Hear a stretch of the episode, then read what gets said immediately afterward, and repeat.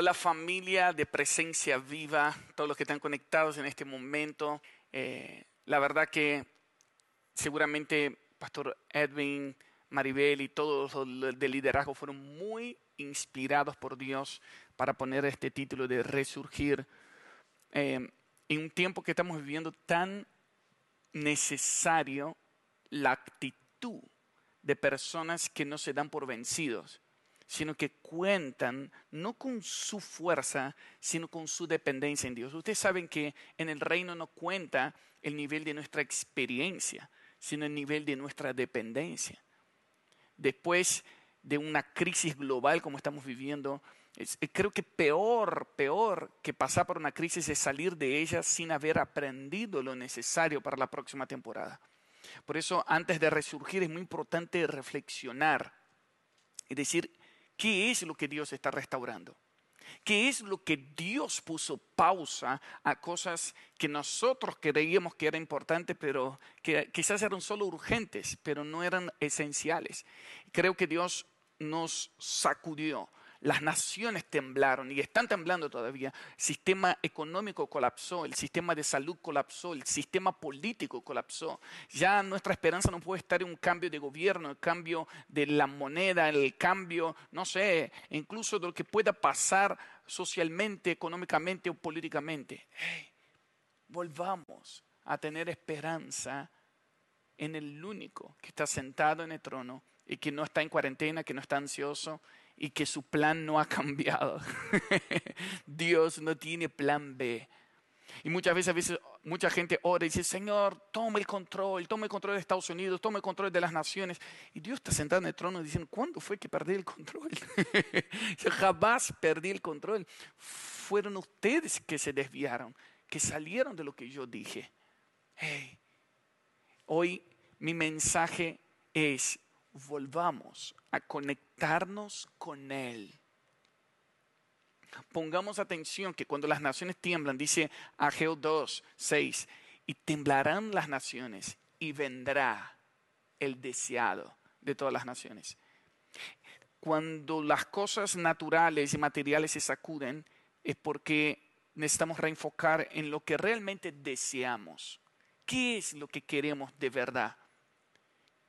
¿Qué es lo que salió de dentro con esa crisis. Ustedes saben que las crisis revelan lo que realmente somos y lo que realmente queremos. Y acá quiero llevarte a, una reflexión de algo muy sencillo y muy práctico. Quiero leerte un texto en Hechos 15, del verso 15 al 18. Acompáñenme, por favor, en Hechos 15, 15. Y les explico el contexto. El Espíritu Santo fue derramado sobre toda carne. Eh, Israel estaba bajo la opresión de Roma, una crisis tremenda, muy parecida a lo que estamos viviendo en muchos países hoy. Pero en medio de la persecución, en medio de la aflicción, la iglesia crecía, se multiplicaba, el, amor entre los hermanos, presencia de Dios. Esa es una evidencia siempre. Persecución y avivamiento. Aflicción y manifestación del reino. Las tinieblas se empoderan, pero la luz resplandece más fuerte. Así será la dinámica en los últimos tiempos. La maldad se aumentará, el amor de muchos se enfriará, pero el que persevere hasta el fin, ese será salvo. Y este evangelio del reino será predicado en todas las naciones y entonces vendrá el fin. Es el trigo y la cizaña juntos. Trigo son los hijos del reino, cizaña son los hijos de las tinieblas pero son dos semillas peleando. La semilla de la serpiente y la semilla del Mesías, el Hijo de Dios entre nosotros, que hoy es Cristo en nosotros, esperanza de gloria. Ahora, quiero, quiero enfocar en eso. En medio de ese derramamiento del Espíritu Santo, muchos estaban discutiendo si los gentiles debían recibir el Espíritu Santo o no. ¿Cómo era eso? Los judíos pensaban que ellos eran el único y exclusivo pueblo de Dios. Entonces se levanta el apóstol Jacobo y dice, pero con esto concuerdan las palabras de los profetas, citando a Amós 9:11, acompáñame, Hechos 15:15. 15. Eh, acuérdense que todo lo que Dios hace en el presente está alineado a su palabra. Por eso no debemos orar, Dios tome control, sino, Señor, alíñame a tu palabra. Ahí donde estás ahora mismo, dile, Espíritu Santo, alíñame a la palabra de Dios. Es la cosa más necia que nos puede pasar es querer ajustar la palabra de Dios a nuestras necesidades y buscar un versículo aislado solo para saciarme a mí mismo. No, no, mi vida se alinea, se ajusta, mi agenda, mi carácter, mi futuro se alinea a lo que está escrito. Dice, cómo concuerdan la palabra de los profetas como está escrito. Después de esto volveré, dice el Señor, y reedificaré el tabernáculo de David que ha caído, y reedificaré sus ruinas. Wow. Y lo levantaré de nuevo lo haré resurgir para que el resto de los hombres busque al Señor. Y todos los gentiles, todas las naciones que son llamados por mi nombre, dice el Señor, que hace saber todo esto desde tiempos antiguos. ¿Para qué es la restauración tabernáculo de David? Ponga atención, eso no es un contexto de adoración, intercesión 24 horas, de como si fuera solo música. Restauración Tabernáculo de David es un diseño para la iglesia. Y es, es, un diseño de Dios, una estrategia de Dios para la iglesia, para que el resto de los hombres busque al Señor, para que el resto de Estados Unidos busque al Señor, para que el resto de América Latina busque al Señor, para que el resto de tu familia busque al Señor. Este es el objetivo. Para eso queremos un resurgir, para que vuelvan a la esencia. ¿Qué estás buscando? ¿Qué es lo que deseas de verdad?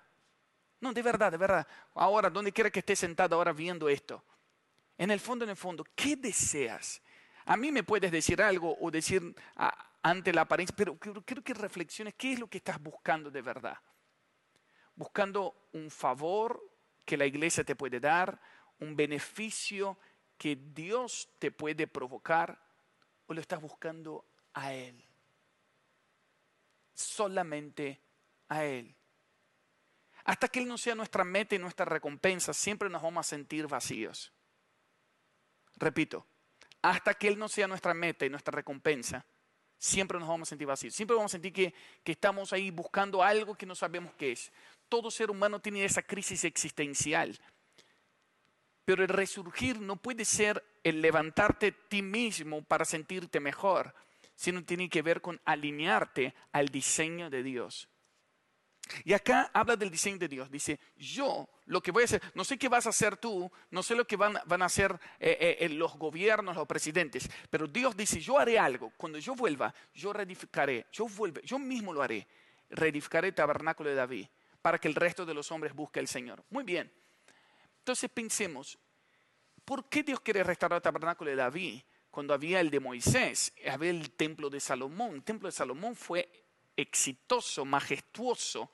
Eh, eh, estamos hablando, creen que era un auditorio de más o menos 6 mil millones de dólares. ¡Wow! Pero Dios quiere restaurar el tabernáculo de David. En otra versión dice la choza de David o la tienda de David, que era una, algo sencillo, que solo había una carpa y el único elemento que había era el arca que representaba la gloria, la presencia de Dios y toda la gente alrededor, 24 horas, 7 días de la semana. Mil años antes de la gracia, David entendió, David entendió la gracia. y él quería que la presencia de Dios fuera accesible para todos. Y quiero decirte, Dios extraña eso. Dios no quiere restaurar la majestuosidad del templo. Dios no quiere restaurar la excelencia humana, de lo mejor que nosotros podemos hacer, o Dios no quiere restaurar todos los sacrificios de animales del tabernáculo de Moisés. Él quiere el tabernáculo de David. ¿Y qué hay ahí? Y, quiero mencionarte tres características de lo que creo que Dios extraña y que ese debe ser nuestro resurgir. Porque cuando yo me uno a lo que Dios quiere, ese es el verdadero éxito. Cuando yo quiero lo que Él quiere, este es el éxito. Entonces vamos, tres cosas que quiero mencionar tabernáculo de David. Primero, es muy importante entender que tabernáculo significa lugar de encuentro. David significa amado por Dios. O sea, lo que Dios quiere restaurar es un lugar de encuentro amado por Él. Con esta pandemia y la crisis y la cuarentena, cuántas cosas extrañamos, ¿no? Comenzamos a extrañar el, poder juntarnos, el poder comer en familia, el poder ir a la iglesia, el alabar juntos. Ah, pero quiero decirte, hay algo que Dios extraña hace mucho y lo quiere restaurar. Y tiene que ver con eso.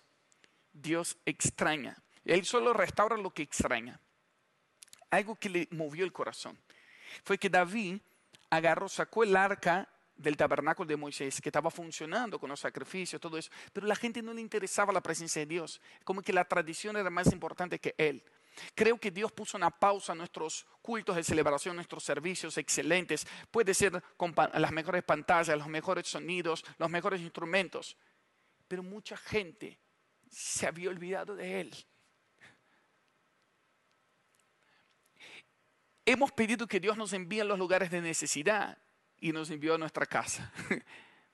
Nos hizo volver a la sencillez. Yo creo que lo primero que Dios extraña y quiere restaurar es la sencillez.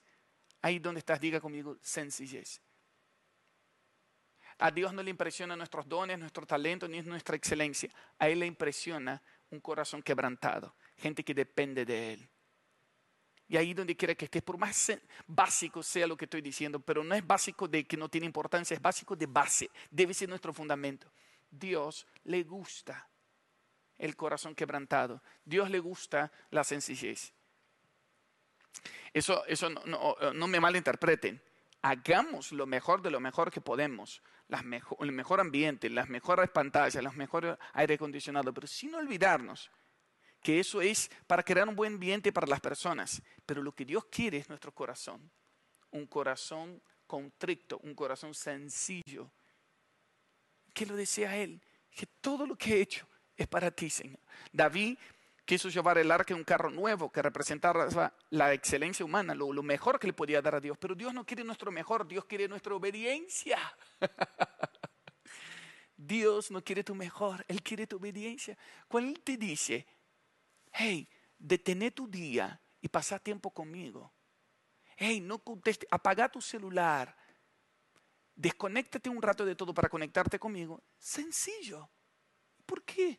Preferimos a veces estar en un servicio dos, tres horas, pero no podemos parar diez minutos cuando Él nos pide.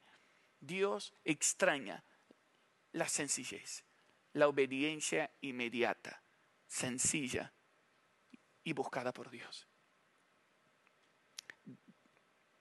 Dios es sencillo, complicado somos nosotros. Él dice, acérquense a mí y yo me acercaré. Y nosotros a veces hacemos tantos protocolos, tantas liturgias, tanta religiosidad. Se te pueden cerrar todas las puertas en la tierra, pero la puerta del cielo está abierta para tu vida. Sencillo. Acérquense y yo me acercaré. Y yo estoy a la puerta y llamo. El que abre la puerta, yo entraré. El que me da atención se va a dar cuenta que yo te estoy mirando, dice el Señor. Sencillo. Número dos, Dios extraña la familia reunida. Número uno, Dios extraña la sencillez. Número dos, Dios extraña la familia reunida. Quizás muchos con la cuarentena se dieron cuenta lo que era no juntarse con otros amigos o familiares. Pero, Dios nunca estuvo solo, siempre fue Padre, Hijo y Espíritu Santo. Y dijo, hagamos al hombre a nuestra imagen y semejanza. ¿Por qué? Porque su amor se desbordó. Dios no hizo todas las cosas porque se sentía solo, porque se sentía mal o porque le faltaba algo. Él desbordó en amor, dijo, nuestra familia es tan perfecta que quiero compartir con la humanidad. Cielo y tierra reunidos. Quiero que haya una sola familia entre cielo y tierra. Entonces hace el jardín del Edén y todo el proyecto de la humanidad comienza con una familia. Entonces cuando entra el pecado, produce muerte. Muerte significa separación. Separó, se desunió la familia. Pero si vamos al final de la historia, Apocalipsis 21 dice que el hogar de Dios estará entre nosotros otra vez. Apocalipsis 21, verso 3. Descenderá la nueva Jerusalén y el hogar de Dios estará entre nosotros. Y Él será nuestro Dios y nosotros seremos su pueblo. Y Él será el Padre y nosotros seremos sus hijos. Familia reunida. Todo comenzó con una familia y todo va a terminar con familia reunida. Dios extraña su familia reunida. No solamente es una necesidad nuestra, es la necesidad de Dios también. Por eso está restaurando el tabernáculo de David. Uno, la sencillez. Dos, la familia reunida. Número tres, Dios extraña intimidad. Intimidad. Si quieres resurgir, miren, yo les podía hablar de influencia. que algunos están pensando en resurgir, a ver cómo doy vuelta para estar mejor que antes, cómo hago para recuperar el dinero, cómo hago para recuperar la salud. Pero quiero decirte, tu mayor búsqueda debe ser cómo recupero mi conexión con Dios. ¿Saben por qué? Porque la gran crisis no es económica, no es de salud. La gran crisis que la humanidad sufre es su desconexión de Dios. Donde el aburrimiento es falta de propósito. Donde la, no pueden experimentar plenitud porque siempre están insaciados por dentro, en lo sexual, en lo material, en, en lo que sea, porque plenitud no es tener todo lo que queremos, es la convicción de que nada nos hace falta y eso, solo la intimidad con Dios. Te dice, wow, Él es el pan de vida que cuando lo pruebo no tengo hambre de nada más. Él es el agua de vida que cuando pruebo de Él no tengo sed de nada más. Aquel que bebe de mí no tendrá sed jamás. Y gente que se vuelve insaciable, que tiene una cosa y después quiere otra y otra y otra y otra y otra, vuelvan a probar de Él. Los seguidores en las redes sociales no te van a saciar. El dinero en el banco no te va a saciar. Los ahorros no te van a saciar. Pero sabes que Dios extrae intimidad. No porque Él es obsesivo en decir quiero que estén conmigo. No, porque Él sabe que esa será nuestra plenitud. Porque fuimos hechos para tener placer con Dios. Así que quiero decirte, si quieres resurgir, que vuelvas a la sencillez, a desear familia reunida y a desear intimidad, a buscar intimidad. Cuando tú deseas lo que Dios desea, entonces cielo y tierra se reúnen. Entonces el cielo entero estará a tu favor. Y cuando yo digo intimidad con Dios, yo tengo un ejemplo que me pasó estos días, lo, más profundo e íntimo que me pasó en esta cuarentena. Fue un día que mi, hija Zoe, de nueve años, a mi amiguita de, Marianita, me dice, papá, escribí una carta para Dios. Y, y en esos en, esos chiquititos así de, recordatorio, de colores, esas hojitas de, colores de cuadradita. Me, dice, y, escribió varias cosas. Y dije, ¿por qué le escribiste una carta a Dios? Y ella dijo, papá, porque, y si, eh, yo siento como que Dios va a aparecer en cualquier momento. Y si Él aparece, yo creo que si Dios está delante mío, yo, yo, yo estaría en shock, dice, y no sabría qué decir, me quedaría sin palabras. Entonces él escribió una carta, y en la carta decía con su letrita, y bien chiquito, Dios, gracias, gracias por amarme, gracias por reunir a mi familia, y gracias por ser tan bueno conmigo. Más allá de lo que dijo, Dios ama esa sencillez, Dios ama la familia reunida, y Dios ama la expresión de intimidad tenemos que darnos cuenta cuando nuestro corazón se endurece y comenzamos a preocuparnos más por lo urgente que lo importante. Si quieres resurgir, te invito a que vuelvas a tu primer amor. El primer amor no es la sensación que tuviste cuando te convertiste. El primer amor es el amor eterno, el que siempre fue. Es que Él sea la prioridad, tu primer pensamiento en la mañana, que quieras estar con Él antes de con el celular, que quieras escuchar su voz antes que los comentarios en las redes sociales, que quieras escuchar su corazón antes que las cosas que hacer en el día, que Él sea tu primera opción antes de tomar una decisión, no decir a ver cuánto dinero tengo o a ver qué, qué, qué, opciones hay. que Él vuelva a ser tu primer amor. Vuélvete. ¿Cuándo fue la última vez que lloraste por mencionar el nombre de Jesús? Decir, wow, vuelve a resurgir a mí, en mí el fuego del primer amor hey, el amor de muchos está enfriando. Miami, vengo a decirte, el amor de muchos se está enfriando. Y no importa que sea apóstol, profeta, evangelista, pastor, no importa cuánta gente tenga en las redes sociales, muchos se están enfriando. ¿Y de qué lado vas a estar? ¿De los que se enfrían o de los que están ardiendo? Miren, porque si no estás ardiendo es porque te estás enfriando, no hay uno u otro. Y vengo a decirte, resurge el fuego del primer amor adentro tuyo. Vuelve a la sencillez. Vuelve amar familia reunida, tanto familia de fe, familia espiritual como tu familia natural, pero también el tener tiempo donde cielo y tierra se unen como una sola familia. Dios vino a buscar, eh, Cristo vino a buscar lo que se había perdido. Y vino a buscar y salvar lo que se había perdido, lo que se perdió en el Edén, intimidad con Él y gobierno sobre la tierra. vengo a decirte, resurge tu nivel de intimidad. Miren, yo no vengo con una gran palabra ni nada diferente. Vengo a decirte, conéctate con lo que Dios extraña. ¿Y sabes qué? Dios te extraña a ti.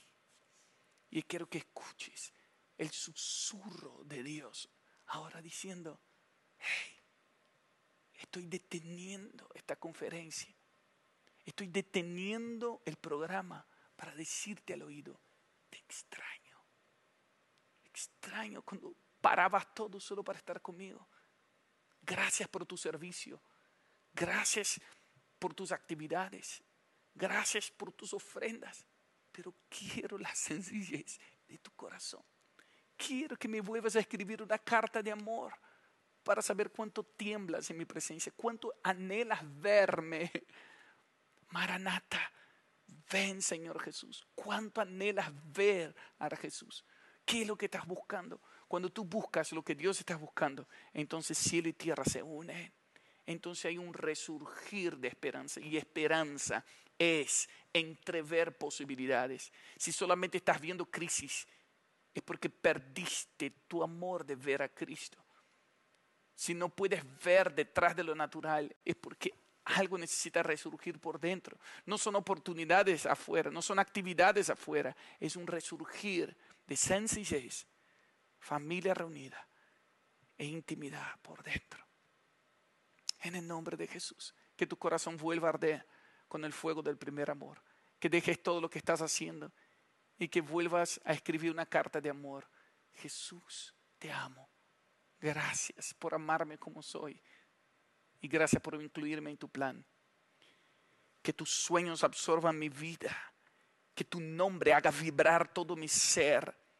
Te entrego mi agenda, mi futuro. Y sabes qué? Mi única obsesión, mi única fascinación una cosa es demandada y esta buscar es que pueda ver tu hermosura, aunque haya guerra alrededor.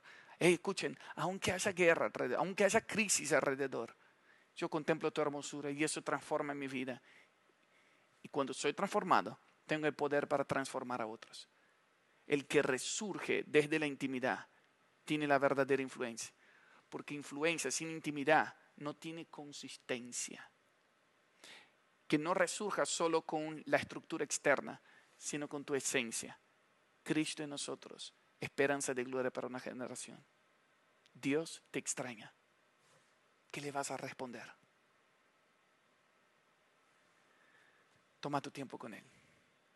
Los amo con todo el corazón, pero de verdad quiero salir de esa pantalla para que ustedes tengan su tiempo de intimidad con Él y que pueda resurgir el fuego del primer amor, aquellos que solo quizás tenían ceniza o algo que estaba, se estaba a punto de apagar o que estabas viviendo solo de apariencias, Él te dice, vuelve a la sencillez, reúne a la familia y disfruta la intimidad. Paz. Amén. Yo recibo esa paz y yo recibo estas palabras de instrucción, eh, de aliento, en algunos casos quizás de confrontación. ¿Por qué razón? Porque es evidente que Muchos de nosotros necesitamos regresar a lo simple, a lo básico, a la familia, a la búsqueda de la presencia de Dios. Desde allí todo cambia, desde allí todo es diferente, desde allí todo es posible.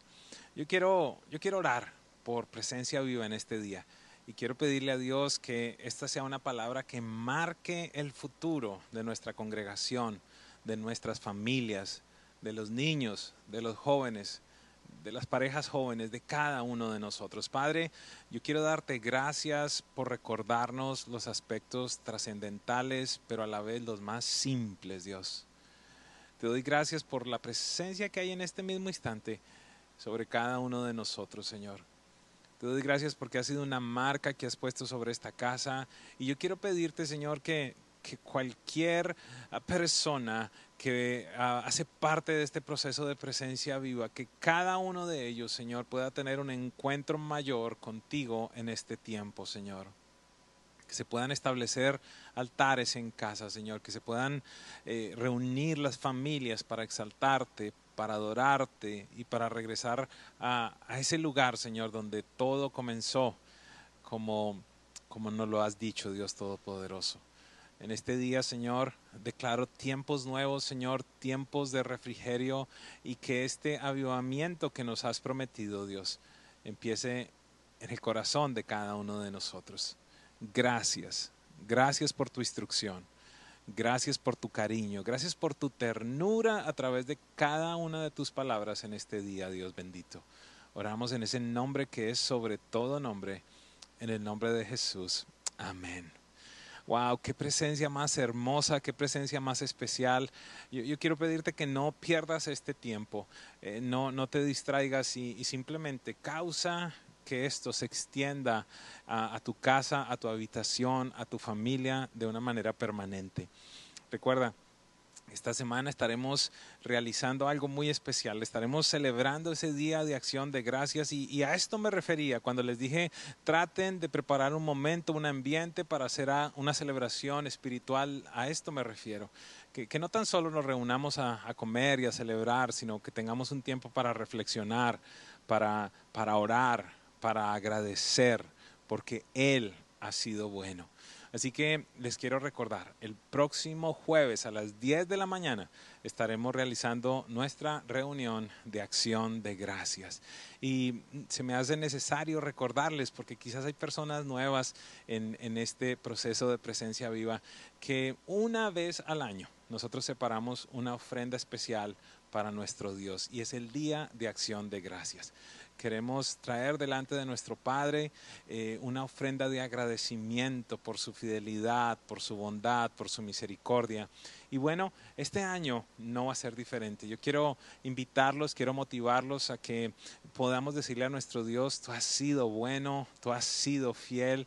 Y aquí nosotros venimos ante ti eh, con, una pequeña ofrenda de agradecimiento, con lo mejor de mi corazón, con, con lo mejor que puedo dar en este instante para honrarte y para agradecerte. Recuerda, nosotros nunca estamos en estos procesos de pedir dinero o de estar allí manipulando, sino que este es un tiempo en el cual eh, en acción de gracias venimos delante de nuestro Dios a agradecerle con una ofrenda, como lo hicieron eh, pues en el origen de esta nación los peregrinos y por eh, eh, mucho tiempo pues hemos visto esta tradición que para mí pues no es simplemente una tradición sino una manera de adorar a nuestro Dios. Así que les espero el próximo jueves a las 10 de la mañana. Sé que vamos a tener un tiempo muy especial porque definitivamente tenemos mucho para agradecerle a nuestro Padre Celestial. Él ha sido bueno con cada uno de nosotros. Les bendigo y nos vemos el próximo jueves, 10 de la mañana.